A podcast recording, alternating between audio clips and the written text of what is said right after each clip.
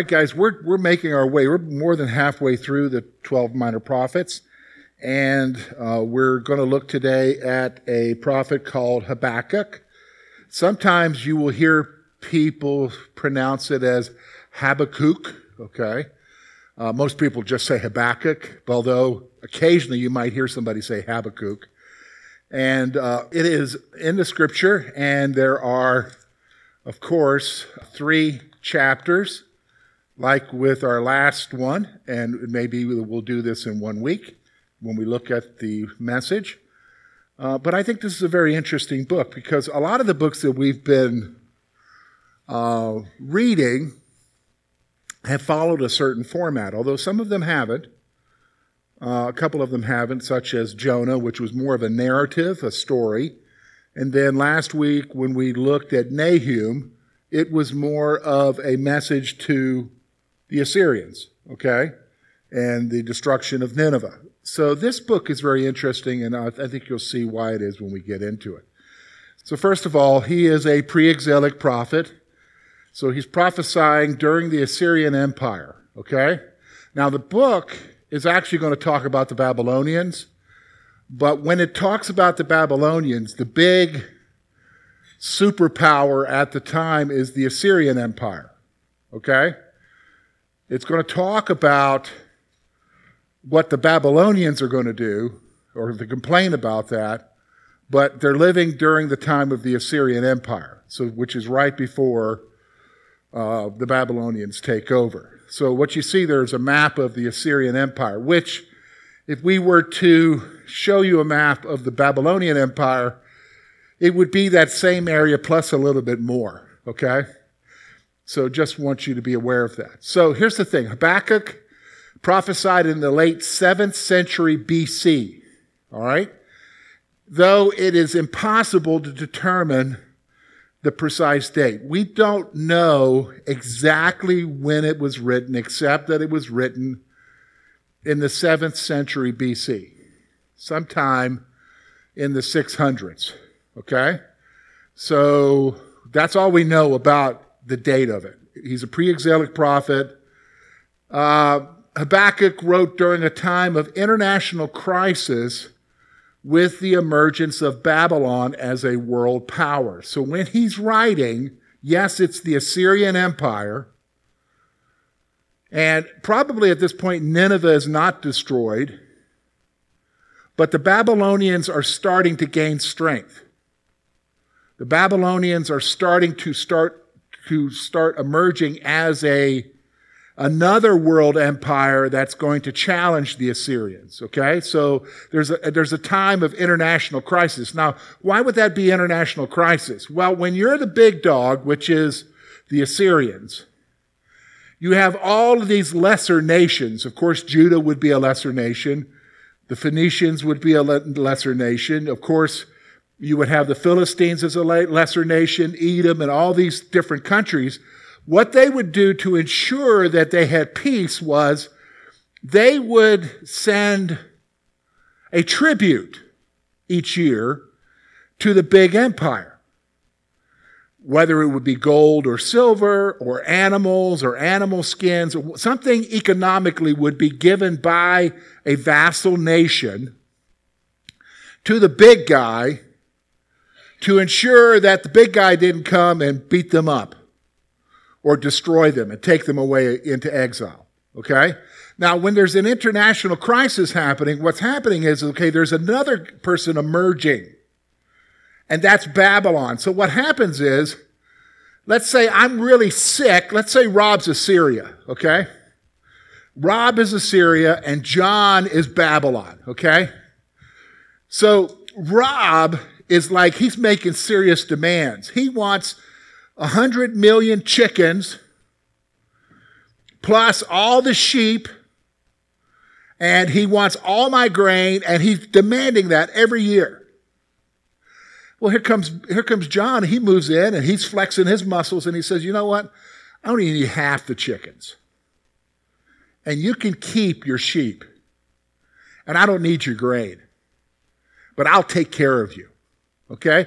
So what happens is, is some of these other nations now are deciding that they're not going to give tribute anymore to Assyria. They're going to give tribute to who?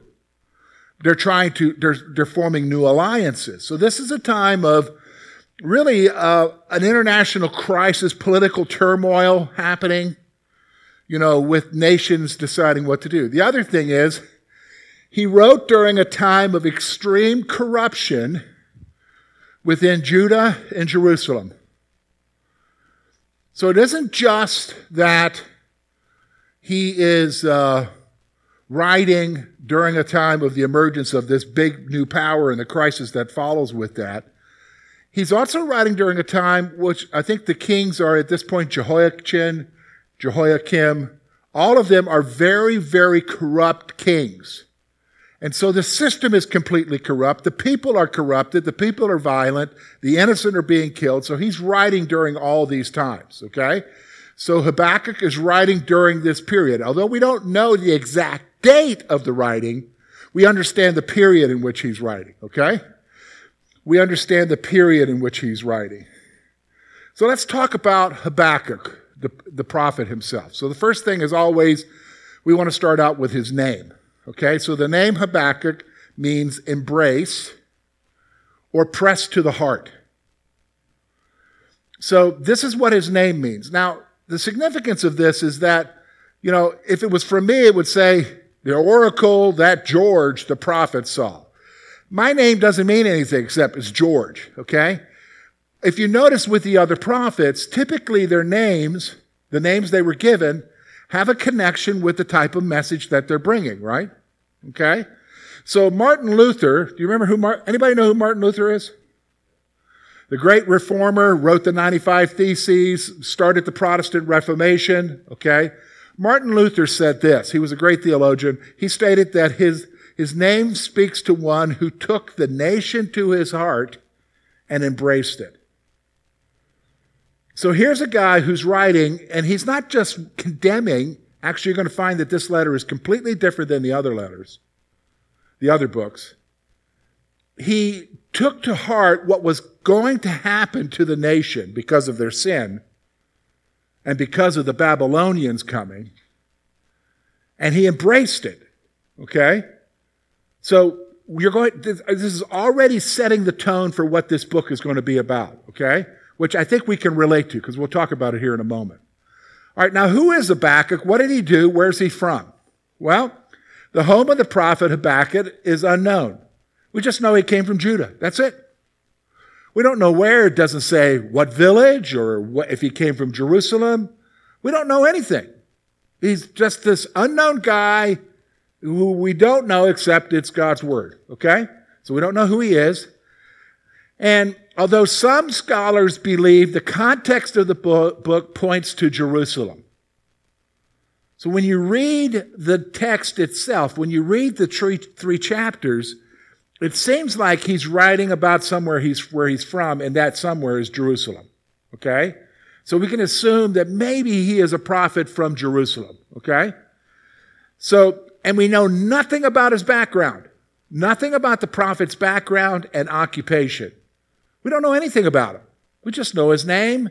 We just know that it has been recognized both by the Jews and by Christians as being the Word of God, and we have this book.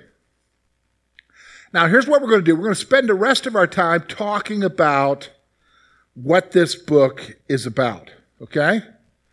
So, first thing I want you to notice is, is that the book of Habakkuk differs from the other prophets in who the book is directed to.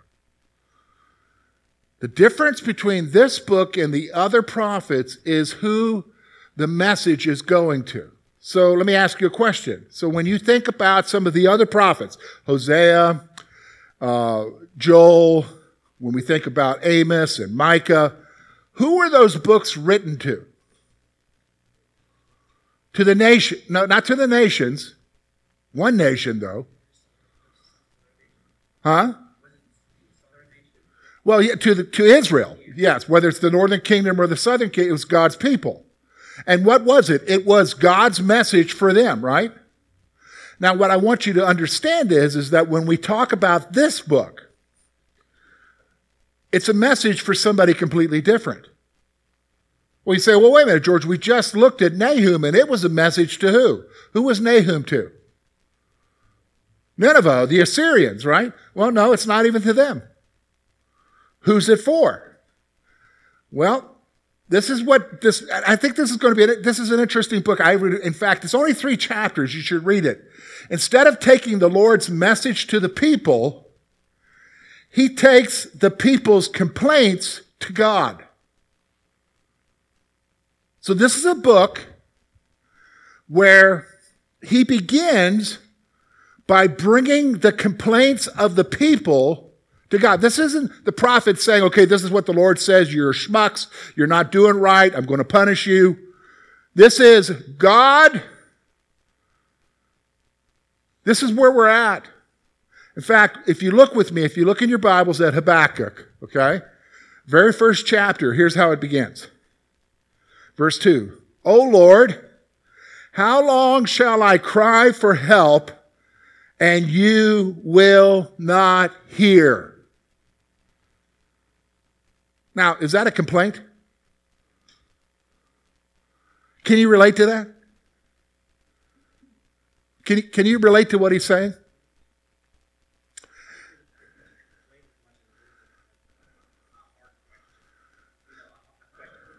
Yeah, uh, it, it, it is a complaint, and it's okay to say that because sometimes I don't know if I want to say I'm complaining with God. No, no, it's a complaint, but it's saying to God, Where are you? Okay, so can we relate to that? When we go through difficult times, even if we create them for ourselves, we have this sense of abandonment, right? And we want to know where God is, and why doesn't He hear me? Why aren't you listening to me? And this prophet is expressing that type of message throughout this book. Now, of course, he's going to acknowledge God, he's going to acknowledge what God is doing and so forth.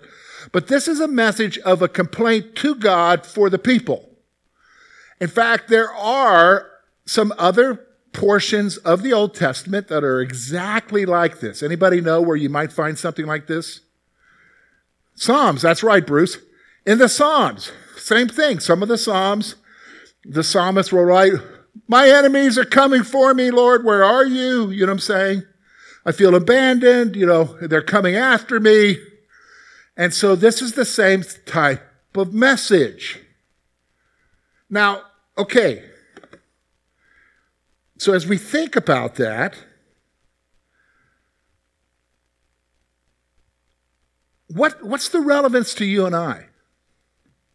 Why would a book like this be good for you and I to read? Just three chapters. Why would it be good for you and I to read this kind of book? Or any of those Psalms? Why would it be good? Okay, we can resonate with it. That's exactly right, Lori. We can resonate with it. Anybody else?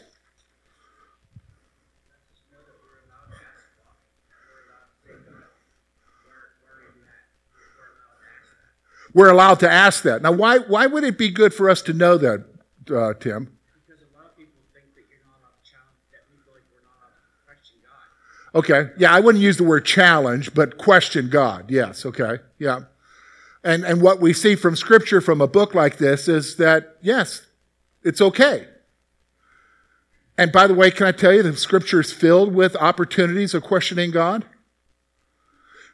What do you mean? Well, think about John chapter 11. What happens in John chapter 11? Lazarus dies. Jesus waits three days to go see him. He's dead. Jesus said he's dead. Let's go. They get there. Who meets them first? Who, who meets Jesus first when he shows up for the funeral? His sister? Which sister? There's two sisters. Which one first? She sometimes gets a bad rap. Martha, okay? And Martha, first thing out of her mouth when she sees Jesus is, "Oh, I'm glad not I'm glad you're here, Jesus." You know, it's Lord, if you had not if you had been here, this wouldn't have happened. Is that a complaint? Yeah, I, I, would, I would encourage you to read John chapter 11, and what you're going to find is that he goes and she's voicing her pain. This is what I want you to understand. It's the voicing of pain. God, if you had been here, and notice how Jesus handles her. He doesn't say, Be quiet, woman. Don't you know who you're talking to? He deals with her gently and guides her through to the place of faith. Do you, understand what I'm saying? So, a book like this, this prophet, who knows that God is sending the Babylonians to punish Judah and Jerusalem. He knows that many are going to die, others are going to be taken away into exile for 70 years of exile. He knows that this difficulty is coming, and of course, he's, because that's his name, embracing to his heart the people, and he's saying to God, Why aren't you listening to us, Lord? Where are you? Don't you love us? So we can relate to that, right? And so the book really has relevance to you and I. In fact, I thought, man, why haven't we heard more messages like this from Habakkuk? You know what I'm saying? Because there is something there for us to learn from it, right? There's something there. In fact, what we want to spend the rest of our time here is looking at the lessons. Okay, I want to give you five lessons from the book that we're going to see. All right, five lessons from the book. Here's the first one the supremacy of the Lord's judgment upon the wicked. This is going to come out in these three chapters as we look at them is that God is supreme. He is the one who's in control, and his judgment is supreme as he executes it on the wicked. Now, what can we learn from that? When we talk about his supremacy in judgment upon the wicked, what can we learn from that?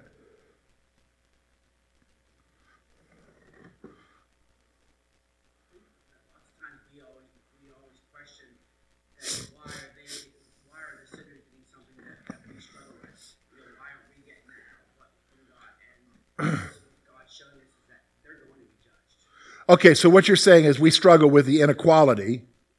Oh, and, and, and I'm assuming you're saying, like, why are they getting away with something? Okay. All right. So is that not true? We look at things and we look and say, why are they getting away with it? When you consider the supremacy of God's judgment on the wicked, are they going to get away with it? No, that, that's the lesson you're going to see here is that there is an accounting.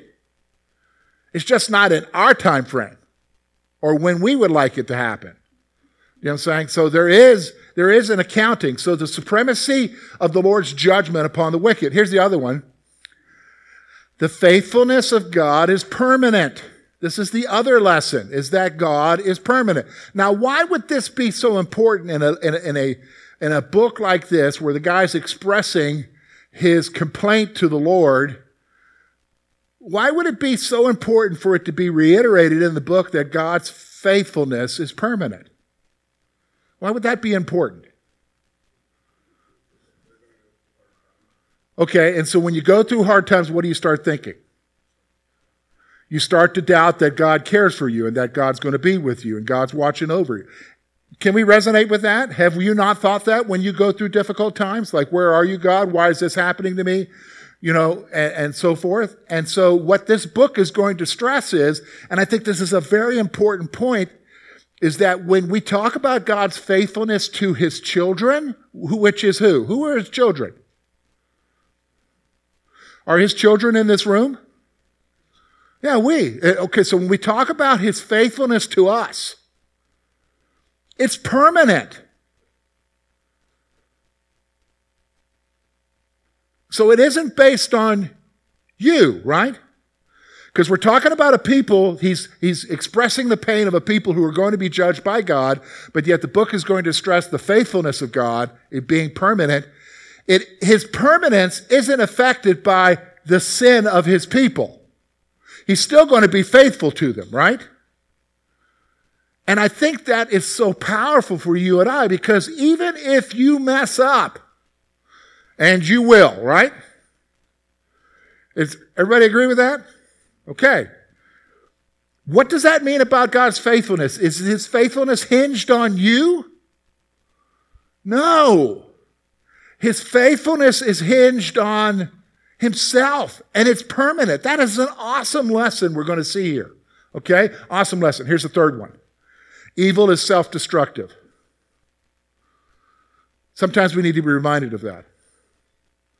Evil is self destructive. I think we learned that lesson from history, but ultimately, all evil will end up destroying itself, period. Period. Do you, do you understand what I'm saying? It is self destructive, and we're going to see that in this book. Okay? Evil is self destructive. Here's the other one suffering is disciplinary. This is going to come out. Now, there are a lot of different reasons for suffering, and, and, many different portions of Scripture will tell you different reasons. With Habakkuk, he's going to stress that sometimes the suffering that we face is because of God's discipline.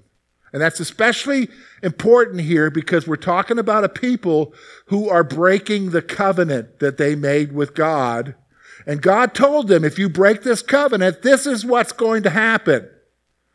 And you're going to be taken away into exile. You're going to suffer and all of these things. And so what he's showing here in this book, which would be very important to the Jews of that day, is that when they look at the suffering they're going to endure, especially at the hands of the Babylonians, it was disciplinary. Do you understand? It was God's discipline on their lives. Now, the final lesson is it's to promote the growth of faith of God's people from doubt to trust. It's to promote the growth of faith from doubt to trust in God's people. Okay, so when you look at the very first thing that he says in this book, what kind of statement is this? Oh Lord, how long shall I cry for help and you will not hear me? Is that a statement of faith or statement of doubt?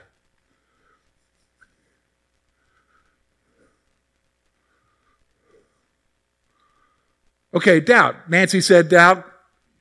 John said doubt. Would everybody agree it's a doubt statement? It's not a faith statement. What this book is going to do as we work through it, he's going to move from a place of doubt because he's consumed by all of the terrible things that are going on around him or that are coming. And he moves to a place of what? Faith. Faith in who? Himself? The nation? Yeah, God. You can't have not in himself and definitely not in the nation because they're pretty corrupt.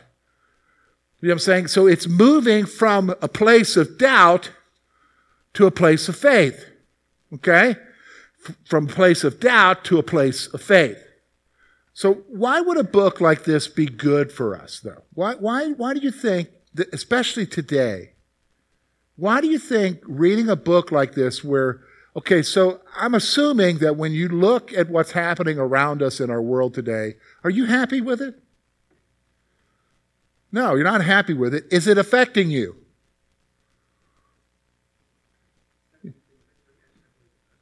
What?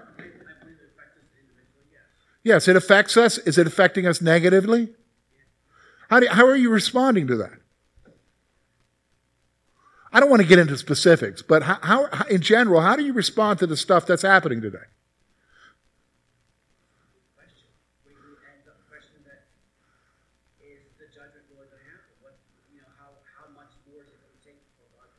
Or could it get any worse?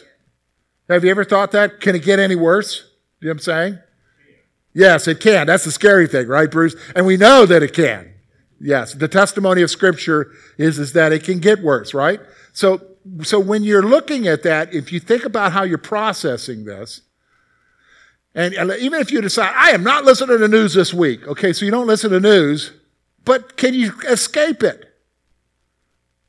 Because you go out to coffee with somebody and guess what they're talking about?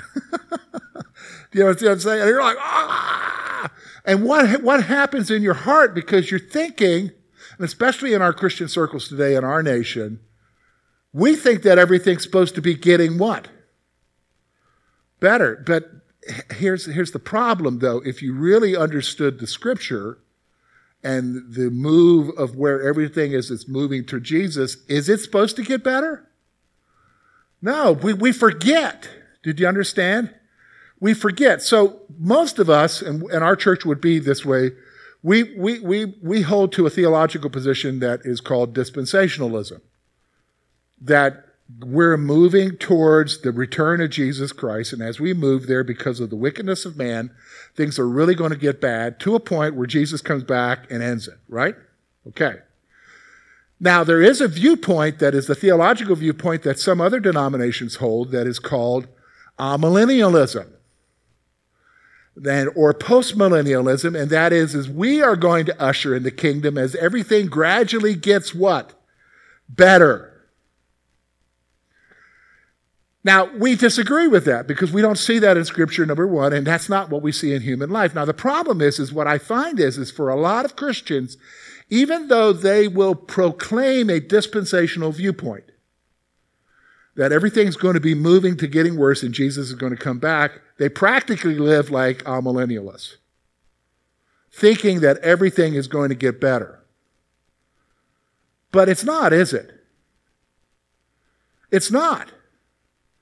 And so when you think of that, rather than reacting, you look at it and you say, okay, now I, under, yeah, I, I see that we're moving in that direction. Prophecy makes sense, right? When we, it's not like the God's word hasn't told us these things would be happening, right? We begin to see that everything is moving to that great crescendo when Jesus Christ comes back. Now the problem is, is that we still are human beings. And as human beings, when we look at what is going on and, and we're seeing all this stuff happening and it, and it angers us, it frustrates us, it grieves us, we start feeling because we practically live as amillennialists that somehow God has what? Forgotten us or abandoned us or something, or he's diverted his attention somewhere else. And so, God, why aren't you doing something? Why aren't you changing this? Do, do, do, you see what I'm saying? So when you read a book like this, where the first thing that comes out of the prophet's mouth is, God, why aren't you listening to my prayers? Have you not felt that way? Because I'm sure some of you are praying for the nation, right? You pray for certain leaders to be elected or whatever, and then they don't get elected. Who do you vent to? Besides the guy you're having coffee with, okay? Who do you vent to? Okay, that's good, Bruce. But some people do, though. Some people do. And, and the reality is, you need to say, okay, Lord, help me to have a bigger picture. And a book like Habakkuk helps us to have a bigger picture because it moves us from doubt to trust doubt to trust. Because if I look at what's happening around me and the circumstances of everything falling apart, it doesn't seem to be like any solution to it. It's natural to have doubts, right? It's natural to have doubts. But what I need to do is move to where? Trust in the Lord because He's the one who's ultimately in control and He's watching over you, right? Remember, we just said, let me go back. The faithfulness of God is permanent, right? The faithfulness of God to his children is permanent. He's not going to be less faithful to you because the world is upended. And by the way, can I be honest with you? You think it's chaos out there and that, oh my goodness, God's not shocked by the chaos. In fact, if I read Psalm 2, he laughs at who? The rulers of this world who rage against him and his people. Did you understand what I'm saying? God is the one who's ultimately in control. Okay? So a book like this has relevance to you and I. And it's, it's trying to call us to a place of faith. So next week, we'll do it all in one week, the three chapters, and take a look.